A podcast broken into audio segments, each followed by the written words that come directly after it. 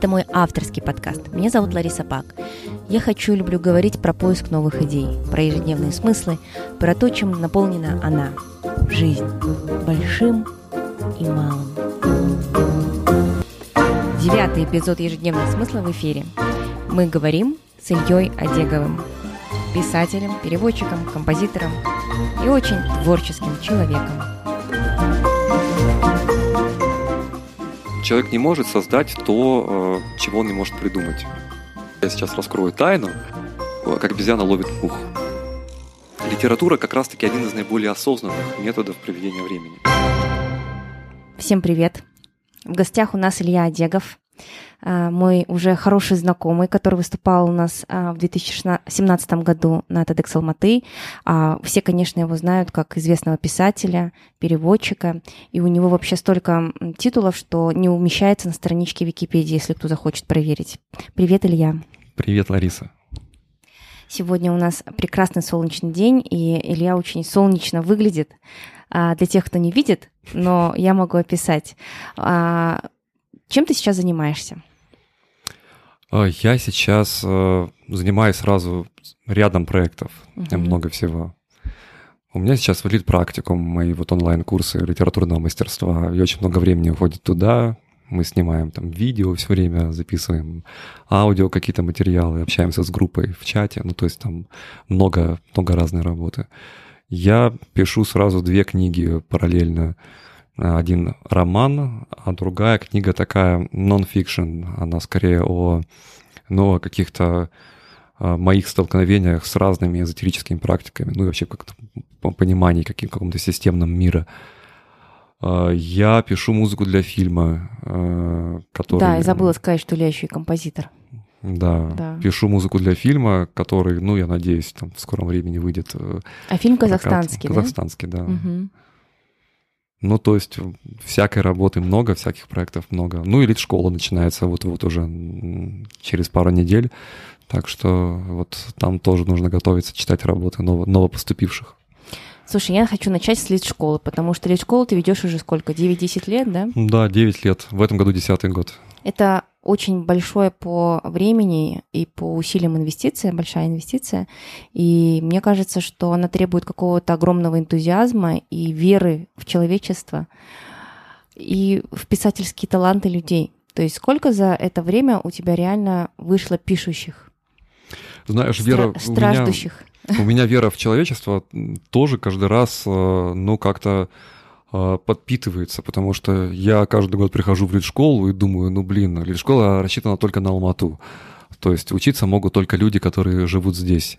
И каждый раз, приходя э, вот в первый день, в день открытия нового сезона, я все время думаю, ну неужели еще кто-то в Алмате остался неохваченный? Неужели за вот там, до этого был 10 лет Мусагет существовал, который воспитывал молодых писателей, потом вот почти 10 лет вот сейчас вот лет школа.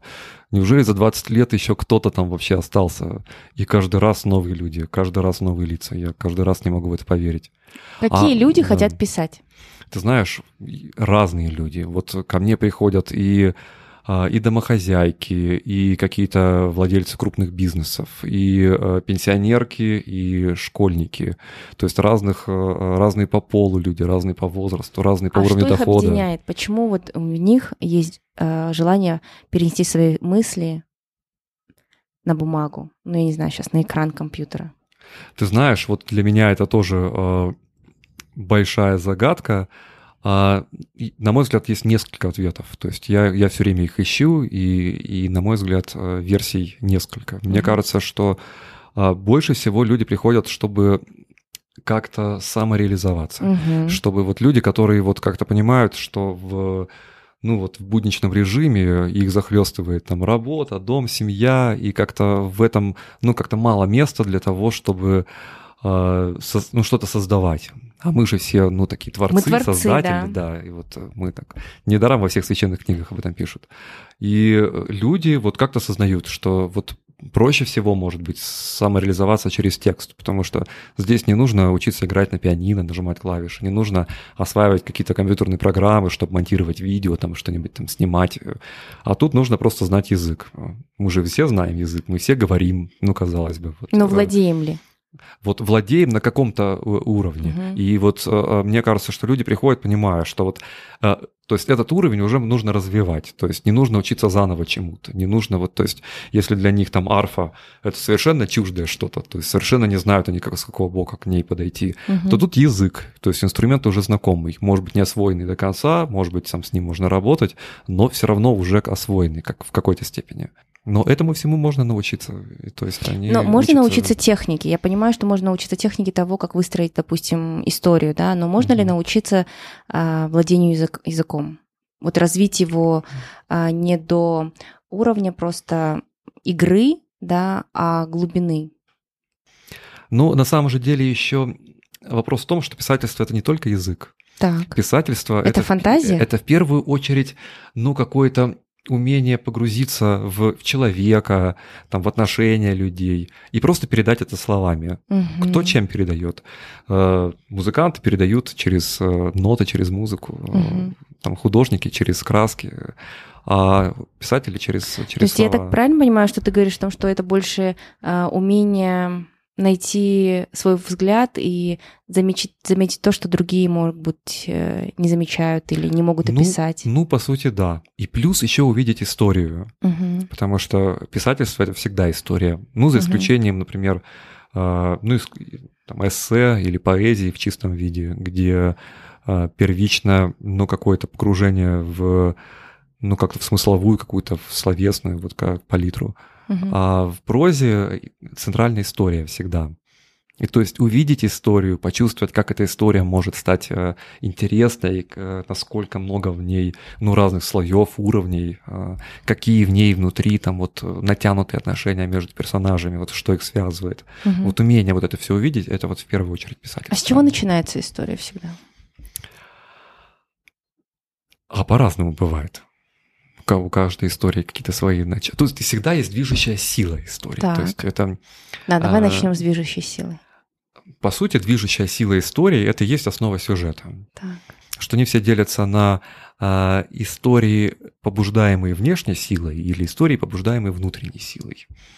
И если, ну вот я не буду перечислять сейчас всю вот мою классификацию, угу. но в целом это, а, в целом это эта движущая сила, она всегда как бы изнутри человека идет или извне. Если изнутри, то это либо, например, месть или э, любовь, или, может быть, ошибка, которую он совершает и которая меняет полностью его жизнь. Если это извне идет, то это, например, а, Превратности судьбы. Ну да, стечение обстоятельств какое-то, которое вдруг вот, вот случай, когда человек находит на улице пуговицу, а это вдруг каким-то образом меняет всю его жизнь. То есть это становится... То есть он поворачивает, например, вот не в том месте, где поворачивал обычно, из-за того, что увидел впереди какого-то неприятного ему человека. И вдруг его жизнь меняется. То есть вот какое-то, казалось бы, вот случайное стечение обстоятельств, но все изменилось. Угу. Но вот у каждой истории есть вот какая-то отправная точка. Она либо э, снаружи идет, либо изнутри. Я вот регулярно рассказываю эту историю о том, как э, я прыгал в, в Непале с банджи. Вот там есть банджи-мост, э, перекинутый между двумя скалами на огромной высоте, и там вниз смотришь, кажется, что все люди там как мелкие букашки. И э, я прыгал оттуда в составе группы, спонтанные группы, которые там люди приехали с, с разных стран, и среди нас была маленькая японка, очень маленького э, роста, и у нее на руке была цифра 41. Э, это был вес, то есть нас всех взвешивали и э, первыми пускали самых крупных людей, самых mm-hmm. толстых, чтобы веревку проверить, что все там выдержит. И э, Живым весом проверяли веревку? Ну да, там как-то все так по-простому. Угу. Там веревка такая, то есть там что такое скотч обмотан с изолентой, так все примитивно достаточно. И э, у этой японки был на руке, э, была на руке цифра 41. И она была вся такая маленькая, вся какая-то несчастная, и как продуваемая ветром, ежилась. И была вообще не похожа на человека, который вот э, ищет каких-то острых впечатлений, э, э, такого экстремала. И вот у меня цифра 41 так засела в голове, что я вот не мог с ней расстаться, и как-то вот э, она сидела, сидела, а потом выросла в историю. То есть я придумал историю этой японки, откуда она приехала, зачем она приехала, почему она здесь оказалась. То есть, ну вот все началось с цифры 41, она стала вот такой отправной точкой. Угу. Вот у каждой истории есть какая-то отправная точка, с которой можно стартовать. Я всегда поражаюсь тем, тому, как ты находишь эти отправные точки, потому что очень часто люди проходят и не замечают даже каких-то э, поворотных событий или знаков, ну и даже не знаков, а э, интересных моментов или вот я своим ученикам даже задание даю специально угу. такое. Вот вы едете утром на работу, посмотрите вот по сторонам. Вот, может быть, вы что-то увидите, человека какого-то, который вдруг привлечет ваше внимание чем-то. Ну, вот какой-то, может быть, вот у меня, например, вот недалеко от двора живет э, странный бомж. Он такой очень ухоженный, он такой вот старик с длинными волосами, с бородой, все время расчесывается, все время сидит, читает газетку.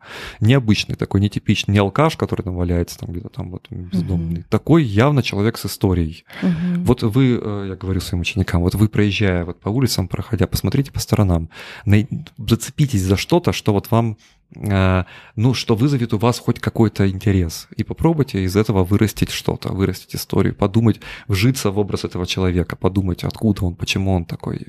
Но говорят же часто, что все равно э, о ком бы ни писал писатель, он пишет все равно о себе. Угу. Да? То есть, если в тебе не хватает, ну, не то, что не хватает, а в тебе нет глубины или там многоликости, наверное, описать другого человека или понять его будет очень сложно. А, как проникнуть вот ты говорила немного про эзотерику и про... Я помню, когда первый раз мы с тобой встретились давным-давно, ты не помнишь, что встречу я хорошо помню, но ты мне тогда сказал, что ты был под воздействием эзотерики. Да, но а, я знаю, что ты достаточно глубоко и по-разному увлекался этим, да, то есть ты исследовал этот мир во всех его проявлениях. А, к чему ты сейчас пришел? Я сразу много слышу вопросов да. в одном твоем этом. Вот э, мне кажется, что в каждом человеке, на первую часть отвечу сначала, да. мне кажется, что в каждом человеке есть вообще все человеческое, в каждом человеке. То есть тут э, нет такого, что один человек плоский, одномерный, а другой такой вот глубокий и сложный. Э, вот э, я видел сам огромное количество примеров, когда вот ожидаешь от человека одного поведения, а он ведет себя по-другому. То есть ожидая, что он такой вот, ну, э, там, слабый, безвольный, а он вдруг совершает какой-то сильный поступок. Угу. Или наоборот думаешь, что этот человек вот такой благородный, хороший, а он вдруг может раз какую-то там мелкую подлость совершить.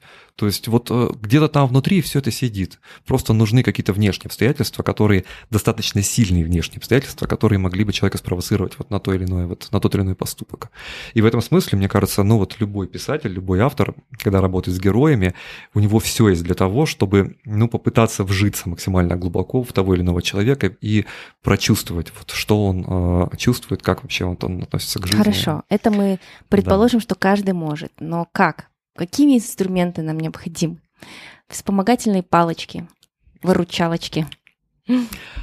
Вот э, я предлагаю своим ученикам ну, вот такой простой, очень простой инструмент. Ну, по сути, такая медитация на персонажа. Так. Я предлагаю вот просто э, помедитировать. Вот как медитируют в, в разных там вот в тех же эзотерических учениях, угу. представляя себе какие-нибудь там огненные шары, там, не знаю, там вот какую-нибудь безбрежную гладь океана, там все что угодно. А я предлагаю помедитир, помедитировать на, на человека. На, например, представьте, что вы вот закройте глаза и представьте, что вы в теле старика. И вот вы уже прожили долгую жизнь. Вот, и вот вспомните всех, вы уже видели огромное количество стариков в своей жизни, да? Вот вспомните, как от них пахнет, и почувствуйте, вот как пахнет от вас вот сейчас. Вот. Mm. Подумайте вот о том, вот, вот у вас, вы, может быть, как-то ухоженный и красивый, а может быть, глаза у вас грустные. Почему они грустные? Что, mm-hmm. что вот в этих, что произошло? Вот. И то есть вот, вот в это, через это погружение попытаться вот все это прочувствовать, понять. А то, что каждый пишет сам о себе, каждый автор, мне кажется, это такая а, вполне себе метафора, э, говорящая скорее о том, что каждый пишет, э, используя только тот опыт, который есть у него. Mm-hmm. А, и это опыт, вот то есть мы пишем про инопланетян, но мы все равно в итоге заставляем их э, превращаем их немножко в людей. То есть мы заставляем их говорить, ну или как-то да. общаться, вот какую-то систему общения выстраиваем. Мы создаем им, ну, какую-то вот систему э, возможности взаимодействия с миром, они могут там что-то брать в руки, там вот как-то передвигаться. Это все равно как бы все исходит из наших представлений о мире, даже несмотря на то, что мы работаем, казалось бы, с какими-то представителями инопланетной какой-то цивилизации. А уж что, что говорить про обычных людей? То есть мы легко можем представить себе, что чувствует себе пират, хотя мы, не, хотя вот я вот ни разу не пират. и не жил в то время.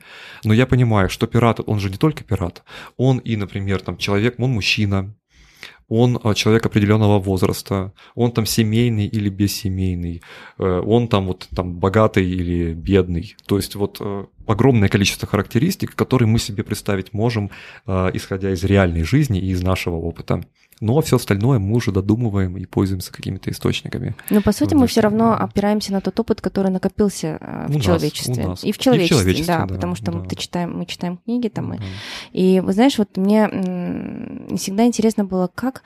Ну, ладно люди, которые... э, Ладно писатели, которые описывают там современность или прошлое, но как фантасты создают будущее. Вот этого я никогда не понимала.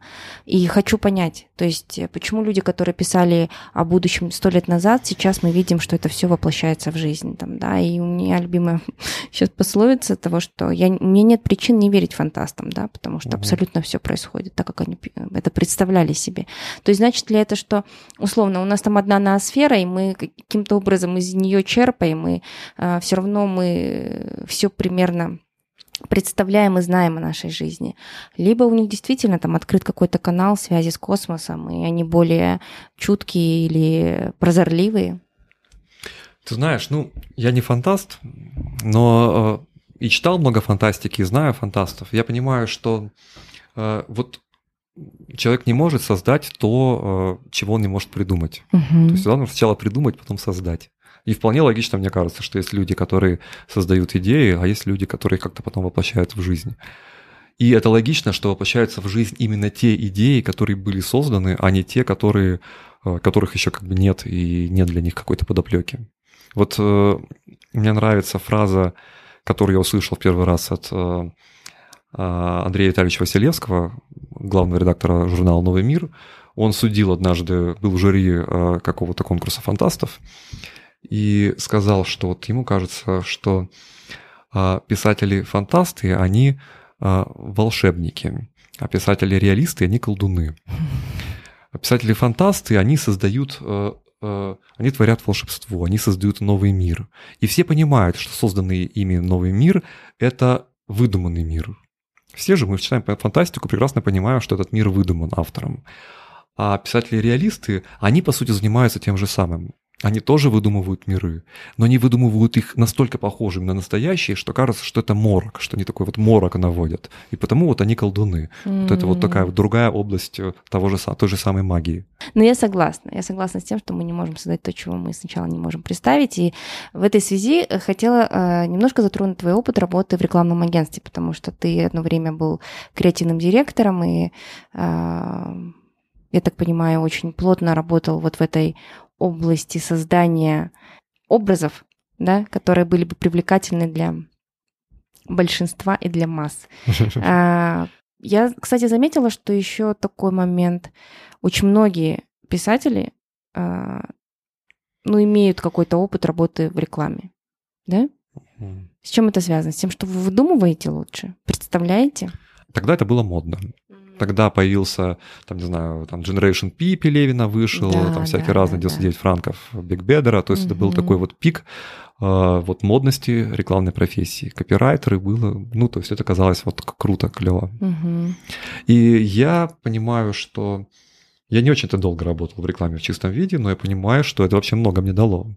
Я по-другому, я почти ничего не писал в то время э, литературного, но я все время занимался, я был в постоянном творческом процессе, я постоянно что-то был вынужден креативить, создавать бесконечно какие-то идеи. И с одной стороны, вот это вот был, была такая школа, э, школа интенсивного вот такого творчества, а с другой стороны, это была школа такого прикладного творчества. То есть ты, получается, сразу после уни- университета пошел работать? Я сразу после университета пошел сначала в копирайтер, потом стал креативным директором. А потом в какой-то момент я понял, что, с одной стороны, все уже потолок здесь, что я, это, было, это было международное там, креативное агентство, одно из крупнейших.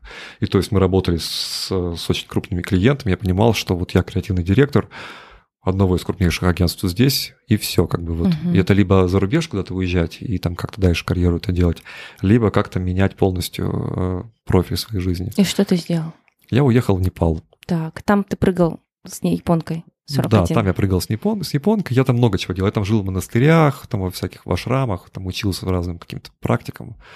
Это И- тебя после рекламы заколбасило так? Я после рекламы решил, что что-то я чересчур Детокс. погряз, да, да, Да. погряз вот в бизнесе, в деньгах и в каких-то вот проектах в чужих. И мне хочется, ну, сначала так немножко перезагрузиться для того, чтобы, ну, заняться своим творчеством, своими какими-то проектами. Мгм. И я мощно перезагрузился в Непале, я там несколько месяцев прожил. Мы взяли билеты, и мы с другом поехали, взяли билеты без э, обратной даты.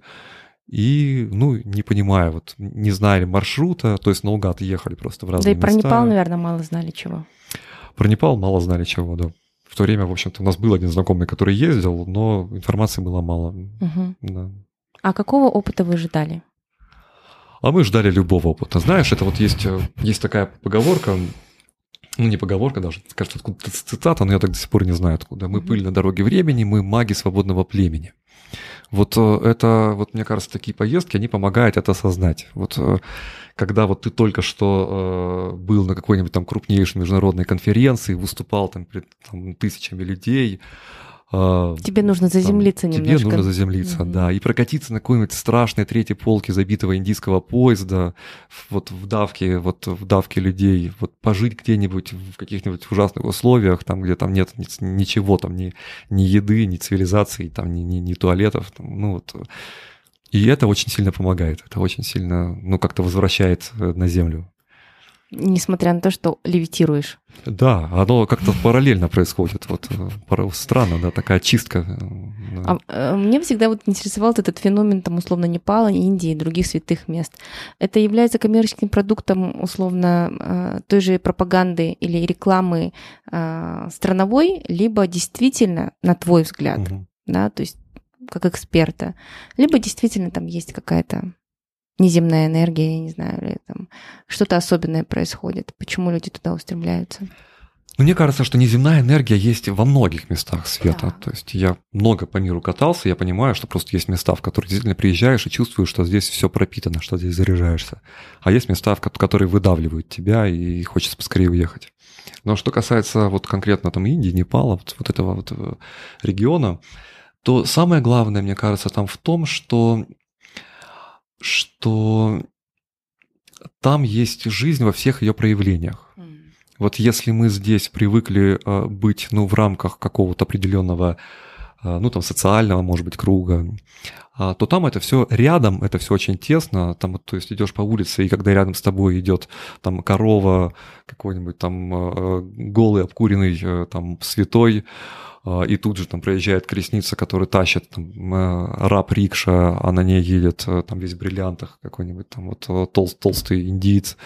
И это все так настолько близко, настолько тесно между собой переплетено, когда в Ганге э, больные люди там, макают в Ганг свои язвы для того, чтобы они э, прошли, и тут же вот там рядом, рядом ну, там, на берегу какой-нибудь человек справляет нужду, Да. и тут же собака ест э, там человеческий палец, который остался после зажжения, сожжения трупа, и тут же какая-нибудь по реке плывет экскурсия с туристами, а рядом с ней плывет труп коровы, которую там нельзя сжечь, потому что она святая там. И это все одновременно, это все сразу, и к этому такое очень спокойное общее отношение. Все к этому относятся очень спокойно. Это нормально, то, что тут же растет какое-нибудь святое бодхи дерево, а тут же рядом, там, не знаю, ну, то есть э, люди, э, ну, там, плюют, плюют на пол. То есть это все легко, это все сопоставимо, и это может с друг с другом рядом уживаться.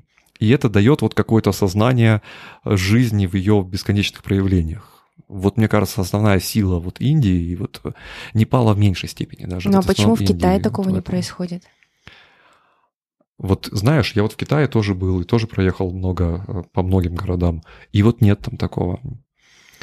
Не чувствую я там такого. Я- рассказать историю про Тибет? Мгм. Я попал в Тибет, когда а, сразу, то есть это было сразу два, два крупных события в, в Китае произошли. Сначала было восстание а, в Синьцзянь-Угурском регионе, а потом было восстание монахов в Тибете.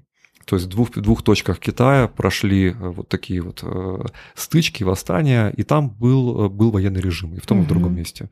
Границу только со стороны э, Урумчи только открыли. Когда мы приехали, прошли через... То есть мы приехали в Урумчи, нас... э, а, еще был свиной грипп в то время, только прошла вспышка свиного гриппа.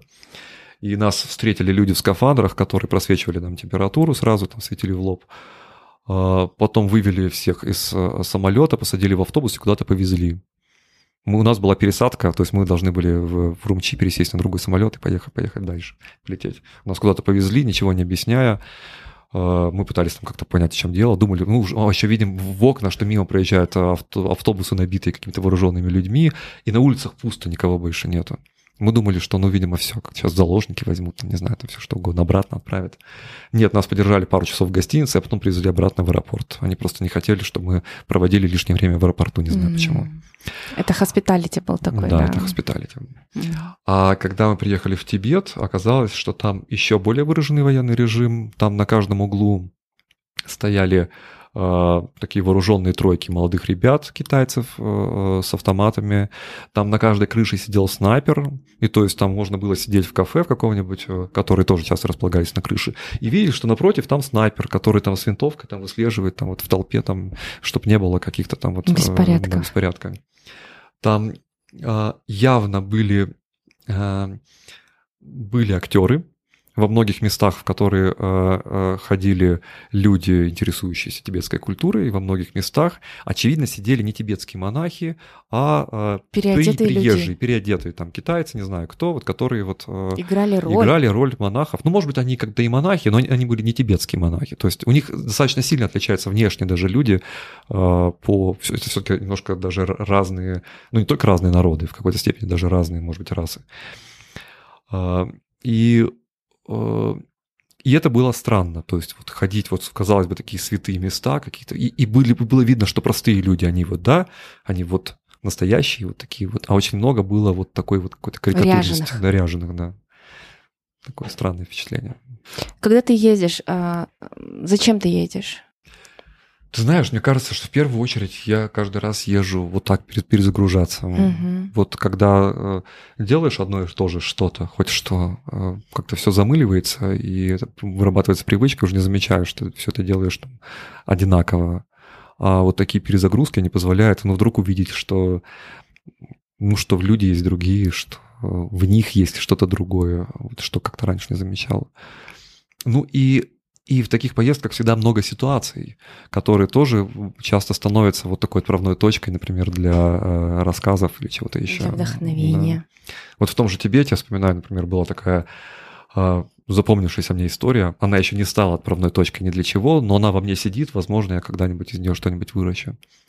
Нас позвал... Э, мы познакомились там с одним тибетцем, настоящим тибетцем, Лапсанг. И он позвал нас к себе в гости он э, жил вместе со своей старшей сестрой, а она была монашкой.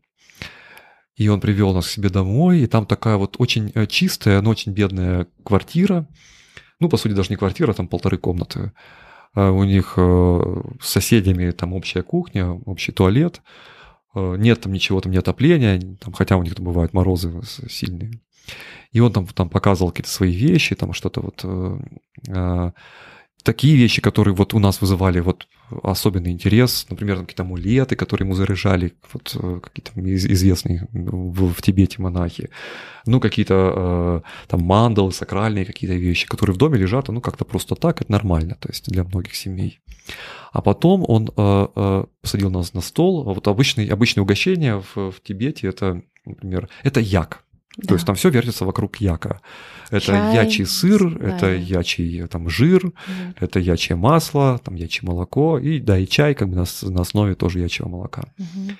И э, а он посадил нас за стол, и мы опять ожидали, что сейчас, а мы уже устали к тому времени вот есть яка и, и пить. Он такой жирный и такой э, специфический вообще по вкусу.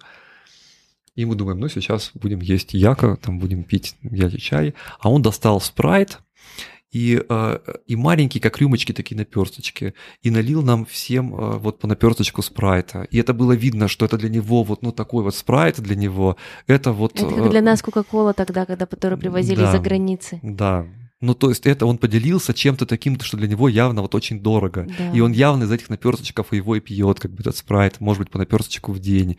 И это так чувствовалось, это было так трогательно ужасно. Вот. И, и вот все вот эти мандалы, все вот эти священные заряженные камни, все просто померкло в связи вот с этим. Я начала сейчас думать, э, пока мы с тобой говорили, о том, что, по сути, книги — это такие порталы в другие миры и возможность путешествовать, не выходя, не сходя с места, да? Ну да. И сейчас, когда, мне кажется, в нашем обществе происходят определенные изменения, с тем, связанные с тем, что люди в том числе перестают читать, не только у нас, во всем мире гораздо меньше читают, и алгоритмы выдают там нам определенного рода новости, которые, возможно, и ограничивают в чем-то наше даже представление о мире. Читают ли люди сейчас? Вот для кого, вот все те люди, которые приходят к вам, для кого они хотят писать? И вообще, покупают ли люди книги? Я не знаю, кстати, мировую статистика есть по поводу того, а, увеличивается ли количество издаваемых художественных произведений в мире – как это вообще тенденция вся развивается? Ты знаешь, тут сразу много тенденций. Да. Вот с одной стороны, я понимаю, что... То есть если посмотреть на тиражи современных книг, то видно, что они в разы меньше, чем те тиражи, которые были раньше. С другой стороны, на мой взгляд, сейчас авторов гораздо больше, чем было раньше. Мне кажется, что сейчас люди читают много. Просто, то есть не то, что даже читают, сейчас у людей а, гораздо шире возможность получать информацию о мире, чем была раньше. Я, Причем на разных языках. Не да. о том, что у нас не хватает возможности или объема угу. не хватает, а о том, что о том, что меньше люди стали читать. Э, вот знаешь, вот... не то чтобы даже угу. вот проблема бы чтения, она была бы не такой острой, если бы люди развивали свое воображение, критическое мышление угу. через другие способы. Но мне у меня складывается ощущение, что люди сейчас, э, в том числе и я, я не исключение, угу. да, то есть мы забиваем свое свободное время непродуктивными способами такого шума такого информационного шума, который не ведет к тому, чтобы сознательно а, или осознанно да, а, кристаллизовывать у себя какое-то видение мира и а, это видение мира расширять. Понимаешь, то есть люди не стремятся к правде, к поиску правды или истины, или какого-то абсолюта там, да, угу. а наоборот а, скрадывают вот эту чистоту в помойки, угу. да, информационной помойки. По-другому вот да, знаешь, вот, вот тут как раз я могу вернуться к вопросу, на который я не ответил, это мне задавала, да. вот о эзотерических там практиках и о том, вот да. куда меня в конце концов это все привело. Вот а, а, это практика, у которой нет названия. Она называется, условно называется просто система. И вот один из главных принципов системы – это а, замедление. Вот сейчас у нас реально мир суперскоростей. И вот как ты говоришь, я абсолютно согласен, что мы просто на этих суперскоростях вынуждены вот в этих суперскоростях находиться. Мы часто просто, ну, проскакиваем мимо многого, мы, ну, не успеваем осознать какие-то вот вещи. А если уж э, нужно вообще там как-то вот погрузиться и э, вычленить там что-то вот, что спрятано вот в тексте, там, не знаю, в фильме, там, где, где бы то ни было в мире, то на это, ну, вообще времени не хватает. А вот э, практика замедления, она позволяет возвращаться потом к этим скоростям с большей осознанностью.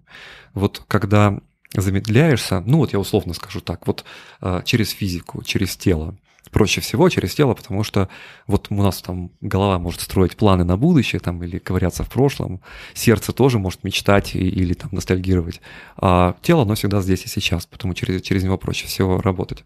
Вот когда, например, вот мы медленно Э, находясь в состоянии, в положении стоя, мы медленно опускаемся и ложимся на пол, делаем это как можно медленнее и э, стремясь вот в каждый момент своего движения найти наиболее комфортное положение, чтобы тебе в каждый момент времени было хорошо, удобно и комфортно.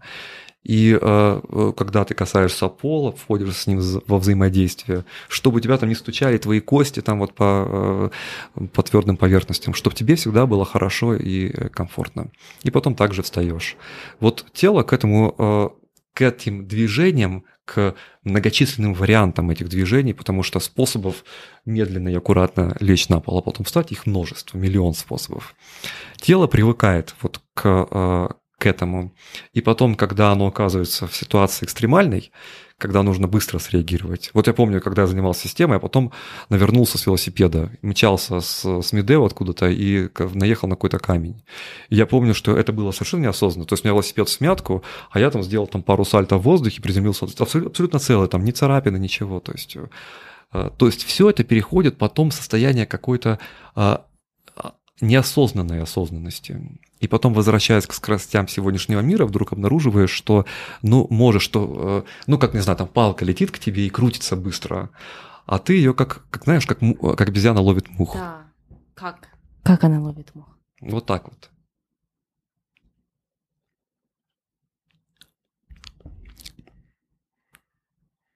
Для нее муха движется совершенно с другой скоростью, чем для нас она просто вот видит ее движение. То есть вот когда входишь в это состояние, видишь, вот палка летит и крутится, быстро крутится. Ну, как в замедленном э, а ты, действии, да. да. А ты как бы находясь, казалось бы, вот на этом же уровне скорости, но ты видишь, как она вот ее движение и понимаешь, вот в какой момент нужно поставить руку, взять ее из воздуха, угу. ну и там куда-то кинуть дальше. А литература сейчас для чего нужна? Литература как раз-таки один из наиболее осознанных методов проведения времени. Да. Вот если мы смотрим кино, то мы а, то нас ведет режиссер. Угу. Вот он как он видит эту историю вот таким образом, берет нас за шкирку и просто вот нас вот ведет через нее. Нам не нужно ничего придумывать самим, нам не нужно ничего, ничего воображать. Мы просто следим за тем, что нам показывают. А литература в этом смысле она сложнее. Она заставляет подключаться внутренние какие-то механизмы. Это работа очень интерактивная. А еще эта работа очень индивидуальная. А к слову о том, что читают сейчас э, меньше. Вот я работал в школе одно время. Угу. И а у меня были 9, 10, 11 классы. Угу. И выяснилось, что читают все. Вот я ожидал, что сейчас все скажут, да мы не читаем, там мы в игры играем, в компьютерные, там мы, не знаю, там кино смотрим, ну или там все что угодно, там, спортом занимаемся. Выяснилось, что читают все, ну или почти все. И читают, самое главное, ну понятно, что не читают литературную, литературу школьную, Читают не только школьную, читают в основном те книги, которые я читал в детстве. Ну, какого-нибудь там, не знаю, там Селлинджера, там Ремарка, э, Толкина, ну вот какие-то, то есть там тех же трех мушкетеров. То есть какие-то такие вот Нет, хорошие я согласна, что вот до определенного да. возраста читают все, просто потому угу. что а, нужно как-то достроить свой мир, который ты мало знаешь, да, да? да. и ты этот э, мир познаешь через книги. Угу. Но когда тебе кажется, ты его познал, или тебе тебя выпустили там свободное плавание, то а... когда кажется, что ты его познал, нужно просто найти книгу, которая тебе вдруг скажет, что, дорогой, ты Ничего еще не, не познал. знаешь. Все еще да. в процессе. Да, да. да. Какую книгу сейчас читаешь ты? Я сейчас э, читаю в основном работы своих учеников. Вот у меня последние вот, вот несколько недель были это связаны же, с этим. Это же да. малые формы какие-то, наверное. Это да? малые формы, это да. рассказы в основном, да. Ну, не в основном, а только рассказы. Угу. Мы всегда работаем сейчас только с малой формой. Э, не можешь сейчас порекомендовать какую-то книгу, которая на самом деле произвела на тебя впечатление? Могу, огромное количество Давай. книг. Ну, вот, например, э, есть э, роман у Юрия Коваля «Суир-выир». Суир? Суир-выир. Выир. Да, это абсолютно шикарный роман, который не попадает вот ни под какой жанр, и который, мне кажется, можно читать и взрослым, и детям, и каждый в нем найдет вот что-то. И он ужасно смешной, в нем очень много работы со словом, очень много там, огромное количество сюжетов.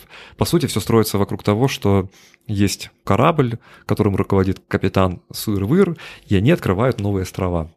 Вторая книга называется «Дата Туташхия», и написал ее Чабуа Амиреджиби. Это грузинский э, писатель с удивительной совершенно судьбой и с каким-то вот ну, бесконечным талантом. Он э, большую часть жизни этот человек просидел в лагерях, и он все время с них бегал угу. из этих лагерей. У него он еще огромный, он там двух, двухметрового роста. Он каждый раз находил какие-то новые способы сбежать из лагеря, и один раз бежал так хорошо, что добрался до куда-то до Украины, устроился на завод, потом стал директором этого завода, потом его там катали за границу, где он мог сбежать, но не сбежал, потому что обзавелся уже семьей. Потом его представили к ордену Трудового Красного Знамени, и mm-hmm. во время э, этого обнаружили, что он беглый каторжник, готовя документы, вернули его опять на каторгу, он опять оттуда начал бегать. Ну и, в общем, он большую часть жизни он бегал с, с, из каторги. И написал всего два романа и там половину третьего еще. И это роман, на мой взгляд, который, ну, очень в очень широко показывает природу добра и зла. Мгм. Вот я вот в мире вот таких аналогов, может быть, больше даже не знаю. Вот по сути главный герой этого романа, он все время пытается понять, э, как можно, как можно относиться к, к злу, вот и где зло. И вот он, то он э, э, там борется с ним, то он как-то равнодушно проходит мимо него, то он там примыкает к каким-то движениям, то он пытается... Ну и, и вообще каждый раз, когда он делает, вдруг выясняется, что ну, то зло, которое казалось злом внешне, оно вот не такое уж и зло, если заглянуть внутрь, там, что у него есть какая-то там другая сторона, и что все в мире ну, сложно, все в мире сложно устроено, и для того, чтобы разобраться в этом, может быть, там жизни целой не хватит. Классно. Мы совершенно никаким образом почему-то без- до сих пор не затронули твою огромную часть э, деятельности. Это переводы, литературные переводы. Собственно, с какой темой ты выступал в прошлом году. И меня это бесконечно привлекает, потому что это такой другой мир э, раскопок, антропологии, не знаю, этимологии всего, э, всего происходящего э, вокруг нас, что каждое открытие э, поражает. Вот недавно ты написала на Фейсбуке о том, что буквально вчера, по-моему, о том, что ты сделал ряд новых каких-то взаимосвязей, параллелей прове- про- провел. Расскажи про них. Чего ты там раскопал? Это знаешь, не то чтобы раскопки. Это, это иногда вот как-то вот вертится что-нибудь в голове. Вот э, у меня давно уже вертелось в голове слово to cry, есть в английском. Э, слово, которое переводят на русский и как плакать, и как кричать. И когда я изучал английский, я помню, что это было вполне себе таким вот моментом удивления. Ну как так? Это все-таки разные вещи, там, плакать и кричать. Потому, почему оди- одинаково можно назвать и человека, который, ну, может тихо плакать, казалось бы, в углу, там вот как-то вот, э, и человек, который кричит там, эй, там, подойди ко мне. Ну, я принял это как должное, ну, потому что оно в каждом языке свои какие-то, ну, вот свои установки. Каждый язык сам, сам придуман с собой. А э, не так давно я просто как-то это слово вертелось у меня в голове, я понял, что есть точный аналог в русском – ре- реветь. Ой, ну я помню, например, в Непале, когда я узнал, что в Непале нет э, слова «плохо» в непальском языке. У них есть рам-роча, это хорошо, и рам-рочайна, это как бы нехорошо. То есть они считают, что все в мире хорошо, и каждый человек хороший. И э, Рам Ручайна, то есть он был хороший, но как бы испортился, как бы стал, стал нехорошим. И он вот, то есть, а плохого нет, все, все хорошее. Мне кажется, это вот очень много говорит просто вот о не только языке, а вообще о менталитете, о взгляде на жизнь вообще Да. людей, которые говорят на этом языке. Я, кстати, недавно а, на днях разговаривала с одним парнем, который занимается хакерством. И- и когда мы пошли в психологию хакерства, потому что на самом деле это же очень а, особенный тип мышления. То есть тебе Мгм. хочется залезть в то, что скрыто, и взломать то, что взламывать, ну, по сути, нельзя, неправильно там, Мгм. да. Я говорю, ну а что движет хакером? Он говорит, СВЧ. А, нет, СЧВ, субст... со- э, э, нет, ЧСВ, пардон. Чувство э, собственного величия. Да, то есть это э, почувствовать себя немножко Богом, да, и мы немножко дальше зашли в эту тему. А, и я говорю, ну вот смотри, ты был раньше черным хакером, почему ты все равно стал белым хакером, да? То есть белые хакеры, они уже не взламывают то, что скрыто, они как бы делают это намеренно для того, чтобы показать уязвимости системы, допустим, лю- лю- людям, у которых, которыми, которые эти системами владеют. Но его ответ был такой достаточно интересный. Он говорит, понимаете, все равно, когда вы черный хакер, вы не можете быть признанным. И вот это вот э, желание признания, это раз, и желание Мгм. любви. То есть каждому человеку все равно нужна любовь, и Да, all we need is love. да, Да? То есть поэтому это возвращаясь к теме того, что плохой и, ой, хороший и который был хорошим, да, все равно все люди хотят быть хорошими. Мгм. Какими бы они ни были плохими, мне кажется, сейчас, а, в конечном итоге все просто плохих недолюбили или что-то там им, ну не, не так они этот мир увидели изначально, да, а так они, так люди все хорошие. Ну это мне так хочется, Мгм. я со своей какой-то колокольни об этом сужу. Ну да, испортились. Просто почему-то Да. испортились. Что-то привело в этом мире к тому, что они Что испортились. они да. испортились, Мгм. да. А, Бедные. Они же, вот как в Непале говорят, что это вот груша, она же не неплохая, она вот ну, то, что она гниет, она Да. неплохая, она просто, она рамручайна, она вот, ну, нехорошая уже просто. Да. она. Была хорошая, но вот стала нехорошая. Ты сейчас занимаешься переводами? Да, конечно. А что ты сейчас переводишь? Но я вот перевел, я перевел м, рассказ Киплинга, который никогда не переводился на русский язык. И вот и жду, он должен выйти скоро в Москве в журнале. Рассказ называется «Долг». Мне кажется, самая большая вот крутость Киплинга в том, что он, ну, как будто нарочно не делает жестко структурные вещи. Угу. У него ощущение, что мы просто подсмотрели за каким-то куском жизни. Угу. Это не, э, не конструкция, как бы, в которой есть там кульминация, завязка, развязка, а это просто подсмотренный фрагмент жизни, но из которого можно многое очень почерпнуть. А вот там одного героя, например, в долге зовут uh, One Three Two. И э, зовут его так потому, что он заключенный, и уже привыкли к тому, что у него есть, ну, цифра, как бы вот порядковый номер. И уже имя никто не помнит, привыкли, что он там 132. Но не 132, видимо, долго произносить, а 132. Я думал, как это все хорошо сказать по э, по-русски для того, чтобы это звучало. Там еще э, в этом тексте много каких-то, он там с, играет с ребенком, э, и много каких-то там считалок, каких-то ссылок на какие-то каких-то героев из детских песенок. Я думал, как сказать так, чтобы вот 1, 132 там, или 132, как его назвать все-таки по-русски. И в итоге пришел к тому, что лучше всего звучит раз, три, два. Mm. Оно как в считалке получается да, немножко да. такое. Помнишь, раз, два, три был такой? Uh-huh, uh-huh. В э, трех толстяках был такой концерт uh-huh. да, балетмейстер, да, раз, два, три. Да. Да-да-да. Ну вот и с такими вещами обычно возишься подолгу ну как возишь, это не, не то, что я сижу вот и, и вот, а я хожу, я делаю свои да. дела, и при этом в голове у меня вертится. А как же его назвать? Как же это будет правильно? У тебя это больше вызывает спортивный интерес, да, переводы, или что это? Я, видишь, я, честно говоря, не ничего от этого не получаю. Да. Там ни, э, ни славы, потому ни что денег. ни денег, да. Денег, потому что переводчикам сейчас денег как-то особо не платят. Славы, потому что э, рассказ будет опубликован под именем Редиард Киплинг, например, там вот, и где-то там будет просто сноска, что перевел Илья Дегов. То есть э, гораздо выгоднее потратить это время, казалось бы, на написание своего рассказа. Угу. Я просто иногда чувствую, ну, какую-то потребность, что ли, что вот как-то вот хочется... Э, размять мозг. Размять мозг и немножко так еще пожить в шкуре какого-то другого автора, как-то угу. в него заглянуть изнутри, как-то вот почувствовать, вот как он вот на мир глядит, на, на текст. Ты сейчас еще и пишешь музыку. Да. Всегда писал.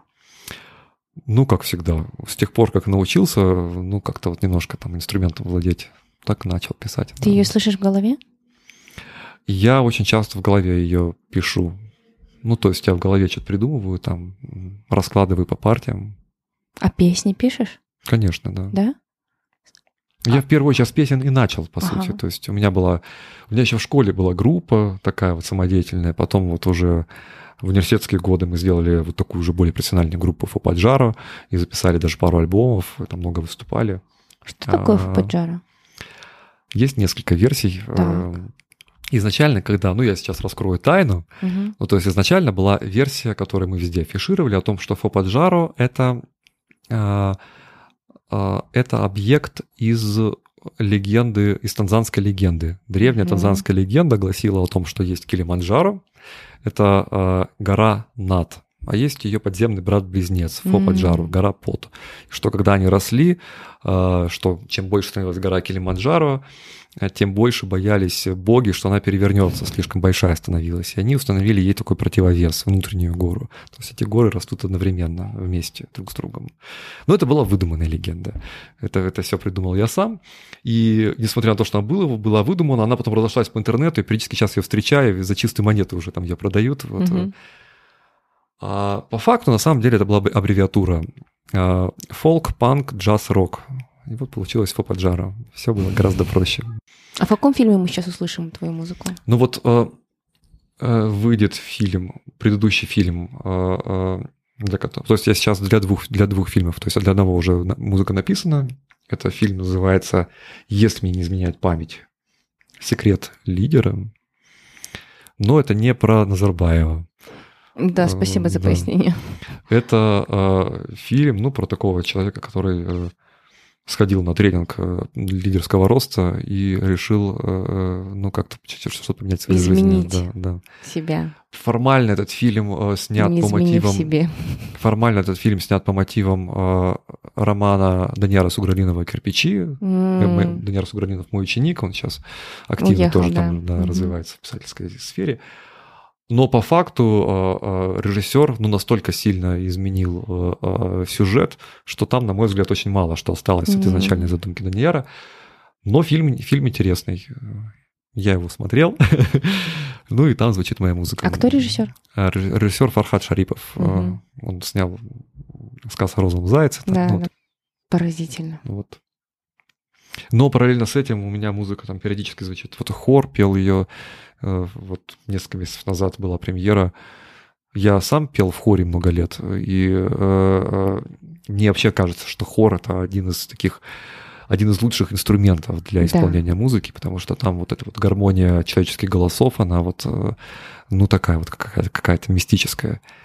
И э, я придумал несколько вещей на стихи Айгерим даже для хора специально переложил, разложил на голоса. И вот, э, если не ошибаюсь, в апреле, что ли, в феврале была премьера хор консерватории. Ян Рудковский. Ян Рудковский, да. Я с ним недавно общалась, да, тоже там рассказывали, разговаривали о хоровом пении. Угу. И то есть ты для них это сделал? Я да? для них это сделал, да. Прекрасно. Ну и у нас, у нас договоренность, что, ну, то есть я буду продолжать, потому что мне это нравится. Они рады исполнить. Мы, в общем, я могу сказать, что мы тебя теперь наблюдаем не только в пространстве текстов, но и в пространстве звуков. Да. Ну, это очень связанные вещи на самом деле все равно. Ну, то есть ну, да, текст ты теперь говоришь мне, я понимаю, что это абсолютно связанные вещи.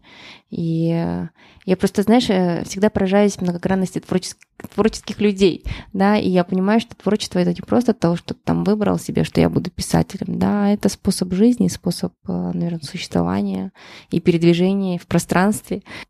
Спасибо тебе большое. Во-первых, за то время, за то, что ты погрузил нас в свой мир, который теперь и текстовый, и музыкальный для меня. Потому что я твою музыку никогда не слышала, но теперь придется сходить в кино. Да, да. Да. Вот, и а, я тебе желаю, конечно же, творить еще больше. Я не знаю, чтобы мы это действительно не как маленький э, подскобочный текст переведено Илью, Ильей Одеговым, да, а какими-то произведениями, которые, наверное, будут скоро изданы. Я так понимаю, что они в процессе, да? Ну да. да. Вот. Спасибо. Прощайся. Да. Спасибо, Лариса. Было очень приятно поговорить. Так обо всем поговорили, правда, там и про музыку, и про, да, про учебу, и про литературу. Да. Если будет еще тема, возвращайся. Хорошо. Спасибо. Пока. Пока. Вы прослушали девятый эпизод подкаста «Ежедневные смыслы». Мы говорили с Ильей Одеговым. Итак, смысл дня на сегодня прочитать две новые книги, рекомендованные Ильей, посмотреть новый фильм с его музыкой и верить в то, что не бывает плохих людей, только Рамрачайна.